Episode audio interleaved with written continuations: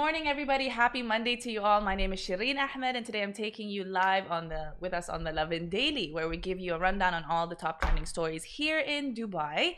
Today I'm joined by Mariam. So as you can see, if you are an OG viewer on the weekends for some reason, if you watch us on the weekends, you know it's Mariam and I who's usually taking the Lovin Daily lives on that. So we're here today. Um, I think starting tomorrow, everyone's got their holiday. We were just talking to our Insta fam about it, and we asked them now that you guys will have your holiday, hopefully you do, what do you plan to do for it? How do you actually spend your days off? Um, do you plan it ahead? Do you plan for like a long staycation? What's the best way forward? Like, how do you really make sure that you make use of like your two, three days off or your, or your long weekend? Let us know in the comment section below. Instafam, thank you so much for the hearts. Keep it coming, keep it coming. Let us know where you're watching this from, and I shall start. All right. So, Instagram um, has apologized on Sunday night for removing UAE users' content on Sheikh Jarrah. So basically, the situation we all know is is nothing short of dire right now in Sheikh Jarrah. So the UAE even the UAE even called on Israel to de-escalate the situation and to assume their responsibilities on Sunday. And um, a whole movement has obviously started. We want to, you know, people want to um, share the news, share the stories, and spread help spread awareness on it. Um, so with any movement, people have been really concerned, not just actually in the UAE but around the world as to why they feel like their stories were being hidden or their content, anything that was related to Sheikh Jarrah, um, was being removed. Uh, someone on Twitter even uh, wrote about it and said, All of my Instagram stories that I posted yesterday on Sheikh Jarrah were deleted by Instagram. And uh, she apparently went through her story archives, and every single story she's posted on Palestine has been erased.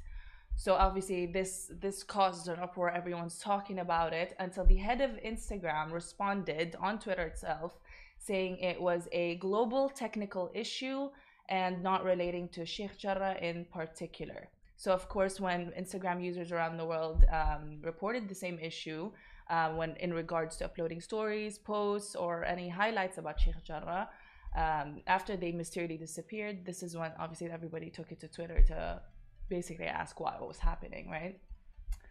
Um, so Instagram comms tweeted about it, and uh, I'm gonna quote them. They actually said, "We know that some people are experiencing issues uploading and viewing stories. This is a widespread global technical issue not related to any particular topic, and we're fixing it right now. We'll provide an update as soon as we can."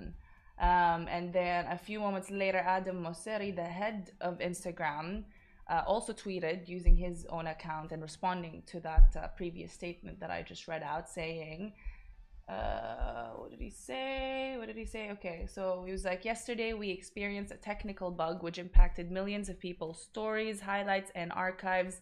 Uh, around the world. For people impacted by this bug, they saw their stories that were resharing posts disappear and their archive and highlight stories were missing. Many people thought we were removing their content because of what, what they posted or what the hashtag they used, but this bug wasn't related to the content itself, but rather a widespread issue that has now been fixed.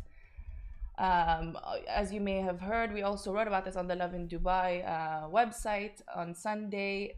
After the tensions keep, kept growing in Jerusalem, the UAE called on Israel to de escalate the situation and assume their responsibilities. The statement was given by the Ministry of Foreign Affairs and International Cooperation UAE, and they where, when they stressed um, deep concern over the violence that took place in um, uh, over Al Aqsa Mosque and the Sheikh Jarrah neighborhood.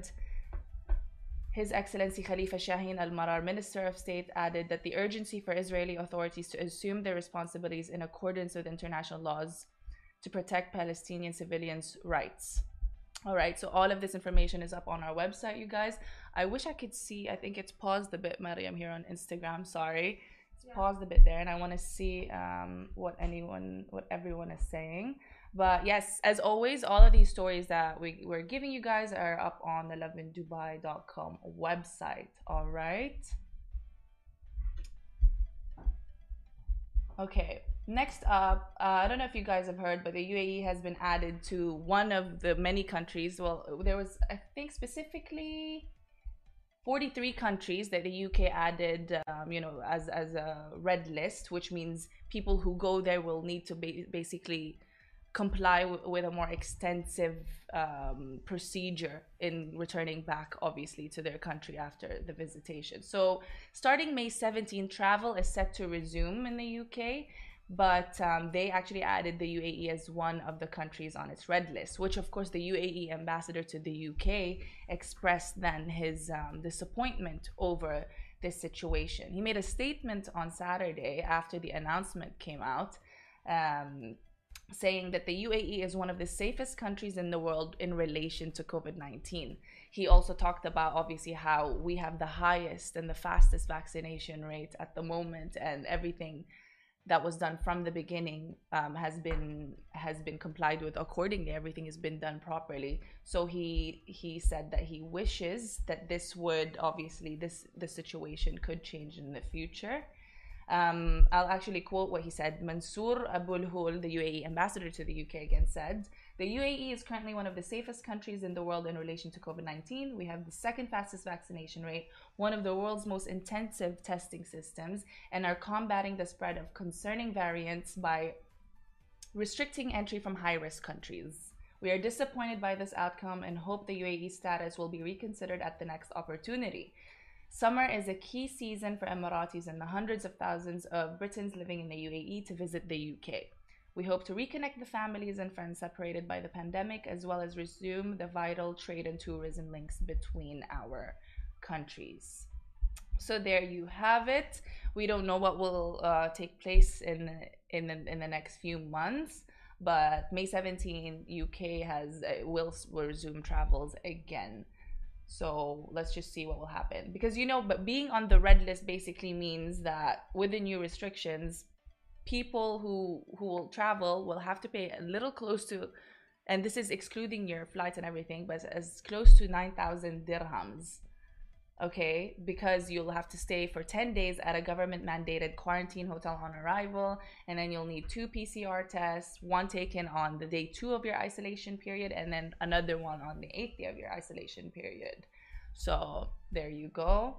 We will obviously keep you guys updated if there should there be any updates in regards to this all right and on to some good news right? Let's let's switch it up a bit. Yesterday was a day where i told you guys about talabat. They had this thing where if you ordered between 5 to 8 p.m the the equivalent of the amount that you ordered would actually be donated to those who um, are in affected communities in india.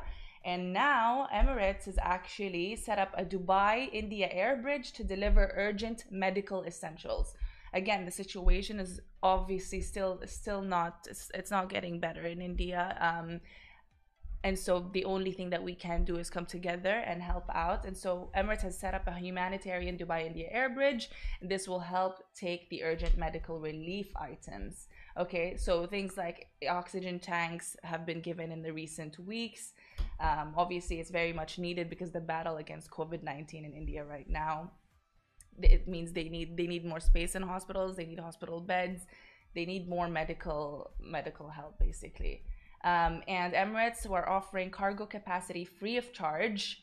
Um, and on an as available basis on all its flights from Dubai to India. So they're really, really doing their part.